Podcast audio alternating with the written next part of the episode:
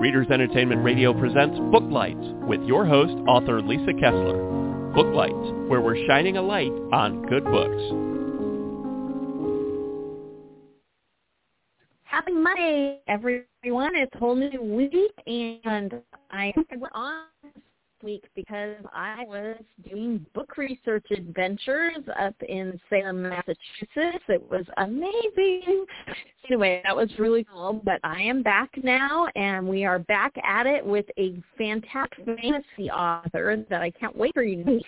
And I, the show was starting in typical Lisa style, you guys know there, I was making sure how to pronounce Zachary is it Hagen. Is that how you pronounce your last name? Yeah. Oh, perfect. Okay. I asked him in the show. Hey guys, we're totally professional here. So I'm if you haven't read Zachary yet, I'm going to go ahead and read his bio here so you can get to know him, and then we're going to talk fantasy books today. I'm so excited. So anyway, Zachary Hagen is Minnesota-based fantasy author and editor. Lives there with his wife Claudia and their dog Flynn. When he isn't busy writing his next book or working with an editing client, you can often find him walking around the neighborhood or up hiking. You can learn his website, and I put a link to his website right there on the blog talk. So you're listening live, or if you're later. You can click that link in anytime and go check out his books. And I don't want to delay anymore. Zachary, you there? I am. Yay! Thanks for being on today. So you have a new book out, Eternity's Mirror, and it's part of series. Do you want to tell people about the book? Run out and grab it. Yeah. So it's the sequel to Eternity's Well, and they're both part of the series Eternal Chronicles. And the series follows the story uh, predominantly of Elior Barvadanya, a bastard prince who loses his brother and has to figure out where he went. Um, of course, the whole series isn't just about that, but that's where it starts out in Eternity's um, Well, and we can we see the continuation of that adventure and that storyline in the second book, Eternity's Mirror. And does Eternity's Mirror stand alone, or should people go back and read the first book first? People should definitely read the first book first um, if they want Okay. to fully understand everything. I feel like there's enough information in the second book that someone could pick it up and still enjoy it, but you're going to enjoy it more if you've read the first book. Okay. And for high fantasy, this one, does it start in our world and then go there, or did you build a whole brand new world from the ground up? It is a whole brand new world. Um, readers will feel comfortable in it. There's stuff like cell phones and things like that, so it's kind of an urban fantasy, but it breaks from the idea that urban fantasy happens in our world. Okay. Okay, so I like that. So kind of like a parallel verse, maybe? Yeah, yeah, you could think of it like that, like a potential universe that exists somewhere out there. Okay. And are there other creatures, you know, like I'm, I'm always of told and then the, the orc and things like that. Do you have other than that, or is everybody human? Yeah, so the the world that we're introduced to first is divided into six different countries. One is made entirely of mer people. There's a, of course, humans, elves, dwarves, uh, fairies, um, and jinn, which are sort of like, but they're closer to the Arabic tradition of where those stories and myths started. Oh, very cool. And do you see more books in this world, or is, are these two it? Do you do you have ideas for many many books in this world? Um, so I am planning a five book arc. I am about forty five percent of the way through the first draft the third book, so I'm anticipating um, an October or November release for that one. Um, yeah, that's clipping along, and then I'll have um, the last two in the main series um, releasing next year. I have a couple ideas for some spin-offs that would take place before the series started, um, but the main arc of story will be finished in five books. Very cool. And what came first to you? Was it this this alternate world, or was it the characters? How what was the inspiration behind it? I'd say that the the world started forming first.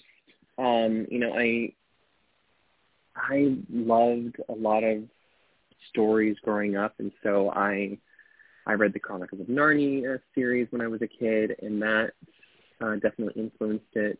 So did um, the Last Airbender, um, Tolkien's works, um, the Inheritance Cycle by Christopher Paolini, um, even some of Marissa Meyer's series, um, the Lunar Chronicles, kind of pieced its way into it in the way that I approached world building in it. I love that. As you as you're writing these books, are you a big time plotter? Like, do you have your idea already read all through the files, or are you discovering your world as you as you write them? You know, it's kind of a combination. I think the main plot points, the main story beats, I know, but I was kind of surprised even this last week writing, um, filling in the details, I think, is often where I find my surprises in the story, where where I'm getting to experience the first time, even though I know like what's going to happen, like the main plot points. The meat of the story is really where all those details and specifics are. So I have a plot that I follow, but I also I leave a lot of room for creativity um, in the middle of the process as well. Nice. So you give yourself a little wiggle room in case a great idea hits. Yeah, and you know sometimes it does happen because you know I can plot out a book and feel like I have the right story, and then I get to a chapter and it's just not flowing. And to me, that's the a signal that okay, it sounded good when I was plotting, but this doesn't make sense. So sometimes Not stuff changes or that. gets tweaked. Yeah, like I had this experience this last week where I was writing and I just I couldn't figure out why I was having such a hard time sitting down and I realized I am rushing through these chapters um, trying to fit it into the same length as the previous two books but I'm going to need to go back and redo several chapters so that they're longer and then kind of cut them in half because I have now realized that this book is going to be at least 30 to 40,000 words longer than the than the oh first no two entries in the series. so it's it's going to be a bigger book. What? Whoops. So I, that kind of Yeah. dovetails into I, I want to ask you since you edit, you're an editor and a writer, how does that affect are you really good at taking off one hat and putting on the other? Because I have editor friends who have tried to write and they just get squished into rewriting the three chapters because you know they want it to be exactly right before they move on. Is it hard for you being an editor to set that eye to just get the words on? Um, it can be. Um, so I've made a rule for myself that I don't go back and edit. I don't go back and redo anything until the first draft is completely done. So I am okay Wow. with the first draft being a dumpster fire. And then I'll go back and do my self-edit. I will rewrite things, pull out the words that I know that are crutch words, and then I work with another editor um, to help me polish because I am a firm believer that you need at least two sets of eyes on a book before it reaches anyone that you're expecting to pay for it. For sure, for sure. And I know that uh, sometimes I can read it and my brain fills in words that are there or you know, I it makes total sense when I put it down because I know what's happening in my head and I'll get notes from my editor that are like, Okay, I'm sure this is clear in your head, but it's not hitting the page yet. I'm like, dang. Right. Yeah. You know, so having And two sets of eyes are- is good. Yeah, and for me, those two sets of eyes are super important. And I have beta readers and um, other people that will read it before going out. And then because my process works the way it does, I will look for things and I'll go back to places where I know it needs work. Um, but I don't actually fully read through my book um, from cover to cover, so to speak, until I'm proofreading it. Because I can do the proofreading myself pretty pretty well. Um, but I actually have to go. I can't read it all the way through, or I get so familiar with the story that I don't catch things when I proofread. Right, right. so I was going to ask you, um, why why fantasy? Do you have other genres that you have little ideas dancing around, or is are you is fantasy right in you know is that is that what's in your lane? What why does that pull at you? Yeah, well, I mean, I think that like many people in my age group, I grew up with Disney, and so fantasy is such a big part of that. But I definitely have other things kind of on the back burner right now that are just kind of waiting for the right time to be written. I have a sci-fi story that I would love to write. Um, I have Oh. sort of a paranormal um, Stepford meets small town America story that I have sort of burbling, trying to form the complete Oh, idea love for. it. So, Uh huh. so I'm not, yeah, so I'm not pigeonholed into strictly high fantasy, um, but I definitely like the the fantastical side of fiction where you can sort of make anything happen. Right, right.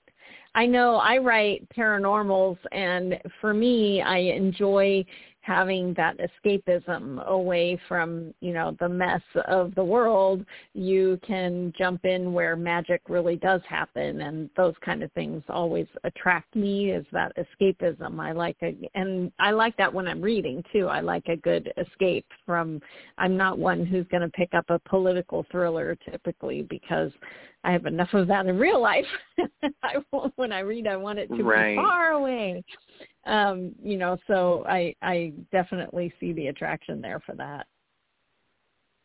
Yeah, and you know, I'll my books have some politics in them, but it's you know, it's fantasy politics. I mean, who wants to be bored by all of the partisan debates in our world when we can learn about world conquest between countries of different species and ideals? Right, right, for sure. uh, so our listeners are always really curious about your journey to getting a book published because everybody's so different now and there's so many different paths to getting your book out there. So what Mhm. did you always want to write a book or did you become an editor and then get a book idea? How did everything happen for you? How did it unfold? Yeah, so I actually started out. Um, well, I I've always loved writing, um, but that didn't immediately lead me to writing as a career. I started out actually as an English teacher who had taken several creative writing classes and enjoyed it. And I had this, you know, thought of a story. I had the first 25,000 words of Eternity's Well written when I graduated college. And, you know, I didn't know Uh-huh. if I was going to get to it, but then I had this great opportunity. Um, I I got sick and I needed to take a quarter off of work. Um, and had some personal stuff going on that I had to leave the, the job that I was at. So, you know, for nine weeks, I didn't have anything else to do. And I thought, well, I have this book that's about a third of the way done. Maybe I should finish writing it. So I did. I wrote the rest of Eternity's Well, and then I had this manuscript, and I had done a ton of research, YouTube videos with other authors, um, and I was trying to decide between querying it or self-publishing, and then I came across this YouTuber, um, or booktuber um, Bethany Atazadeh, and she has her own imprint, her own publishing house that she works within to publish her books. And I thought, well, that's a really interesting idea. So I started my own publishing house, um, First Horizon Publishing, and I found an editor to work with, and she she helped me um, to hone the book, to get it ready. I distributed it to beta readers, got feedback there, and found a cover designer. Um, formatted the book, which I've since redone the cover and the formatting just because I wanted to match the second one because I feel like it was better. um, mm-hmm. And you know, I published it through through my imprint using a few different print on demand places and um, of course Kindle. Um, and so it's it's out there and it's under the name of my imprint. Um, so it's sort of indie publishing, sort of self-publishing because I own the publishing house. Um, right. But we've also started working with with other small authors.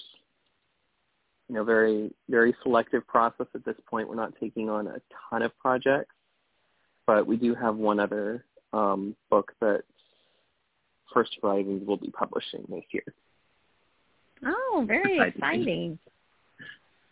Yeah. That's very cool. And and I love that uh you know there's there's so many options now when i started ages ago there was pretty much one path self publishing was just starting and and but you you got an agent you got a publisher and i can remember the fear of working on a book and wondering if this will ever meet readers' eyeballs ever because if I can't sell it, it goes nowhere.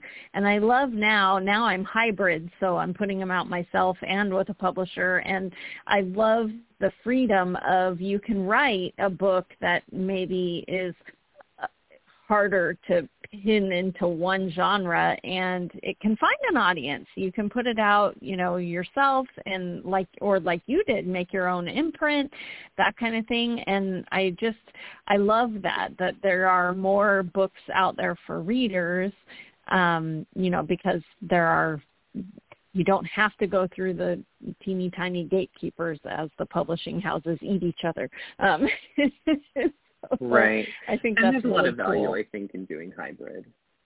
Yeah, mm-hmm. I I love how publishing has evolved because I know for one of my projects, I feel very strongly that I want that to be you know traditionally published. I would like another imprint to take it.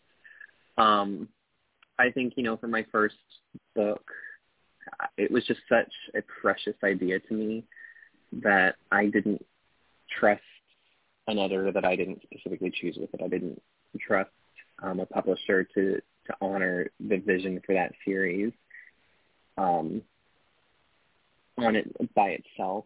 You know, because you right. can sell a book and market it as series potential in the traditional publishing world, but there's no guarantee that if it that doesn't sell well, if they'll pick up the second one. Which right. I think that the self-publishing space is uniquely suited to series because just like people like to binge watch TV, they love to binge read. So the mm-hmm. fast the fastest way to get things out publishing. So that was for sure my main reason for doing, you know, indie hybrid sort of I'm going to make a publishing house, but it's still going to be me that's publishing it for this first series. Um, just because I'm like, I got to get them out and they're going to be good quality. They're going to go through editing. They're going to go through all these different steps that I know that the publishing um, process demands, but it's going to be faster than a two-year waiting period for the powers that be to decide that now is the right time to release this for the market. right, right, for sure. Um, and when when you were coming up with this idea and your you said the world came to you first um what do you know what inspired it or just one day were you going huh what if you know this happened how how did it all come together for you you know, I had watched and read so many things that I think that all the building pieces um, were there.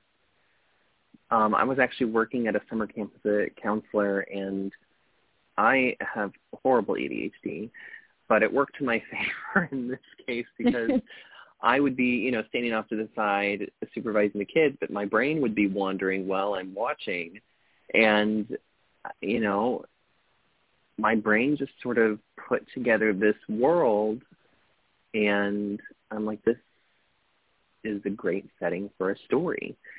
And I came up with all of these, this idea that there would be six different races, um, all intelligent, all working symbiotically, but you know, not a hundred percent friendly, um, because otherwise there's no conflict. And then, you know, as I was coming up with the political systems for the different countries, um, Elior and his twin brother Eliam sort of came to me because their mother was a princess who happened to have an extramarital affair, and their father left for a uh, an ambassador position um, right before they were she was going to tell him, and then you know this idea of this very tight knit family unit that's torn apart became such a playground for an amazing story to just blossom from that.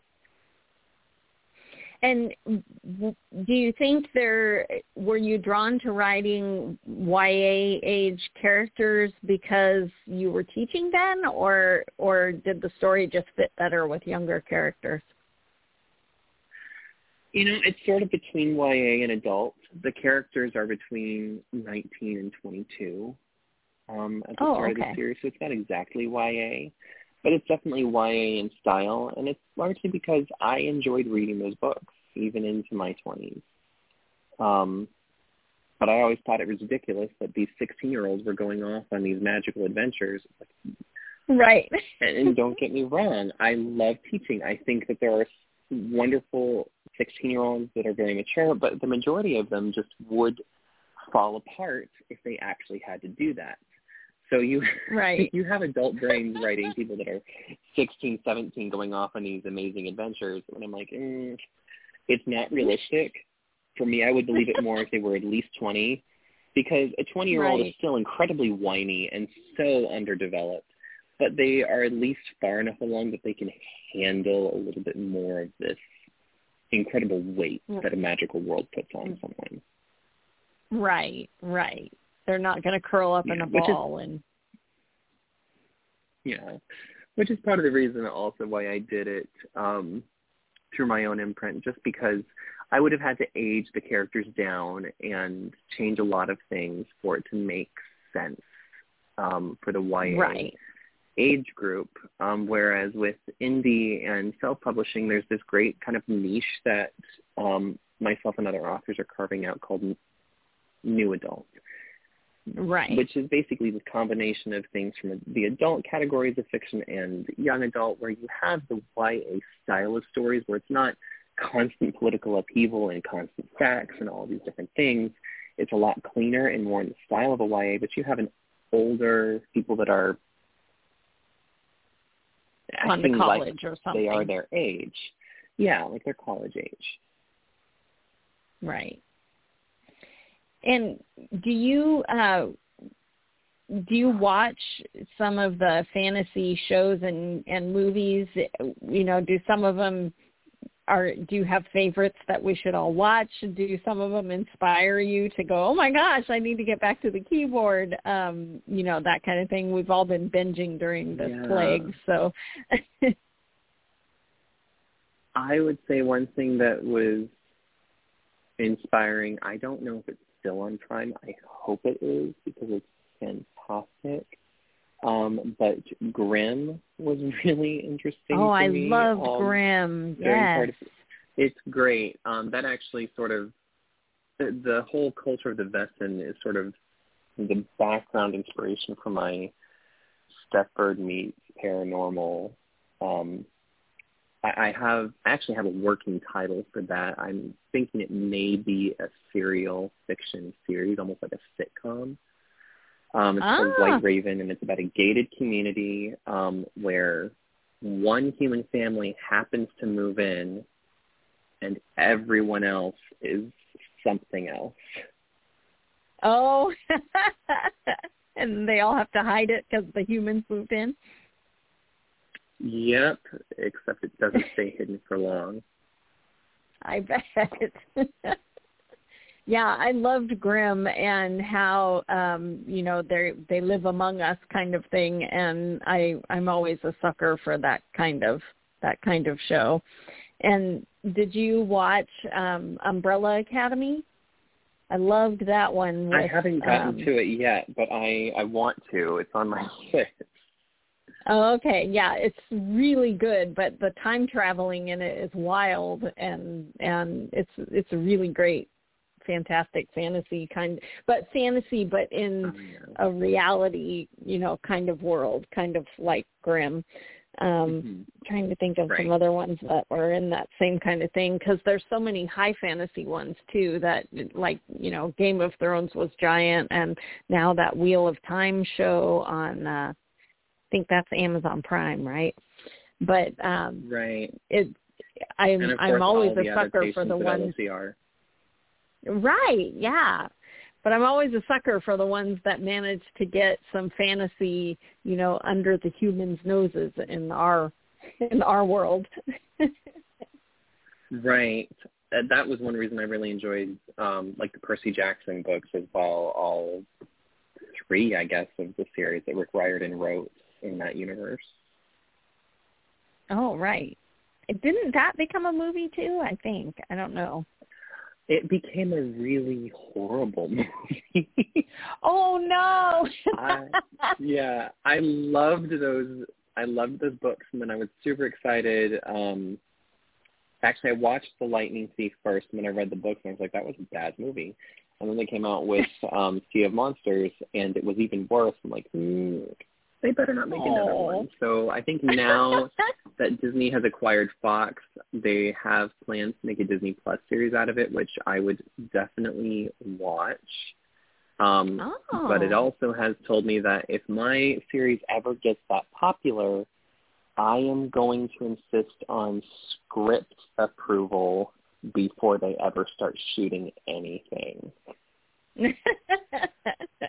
Because well, I do I do think that when they uh, yeah, right. When they adapt a series of books, it's so much better if they do it TV style so that they can really dig into it because when they take a series of books and then they try to make a movie, they always seem to, you know, leave out so much that it doesn't always stay Mhm. together, you know.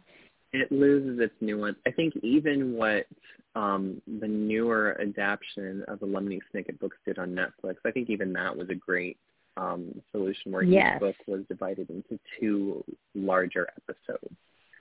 Um, I think Yes. that's a great approach. Um, but Lemony Snicket's books were relatively short. I think that I feel like my first book would work best as a mini series. You know, it could be a TV series, but then at that point you would have to add stuff in, which is fine. I think that that could be done, Right. but it would definitely, at that point, I think especially since I've taken, or I will be taking a class in screenwriting this summer for my master's, I at that point I would be like, mm, I'd like to at least be on the team of writers so that we don't add things that don't make sense. Right, right. Well, we're running out of time, but how can readers get in touch with you if they read your book and they're excited? Are you on social media? I am. So Zachary Hagen underscore writes on both TikTok and on um, Instagram. And then, of course, I have my website, Zachary Hagen Writes. There's a sign up to get onto my newsletter for that. And um, I will actually be starting a blog on there as well. Ah, great. So everybody click that link that is on the Blog Talk site and get in touch with Zachary. Thanks so much for being here today. It was great having you on. Thank you so much for having me. It was great to be here. Thanks for joining us on Booklights. Be sure to connect with us at www.readersentertainment.com for articles, blogs, videos, and podcasts that matter to readers.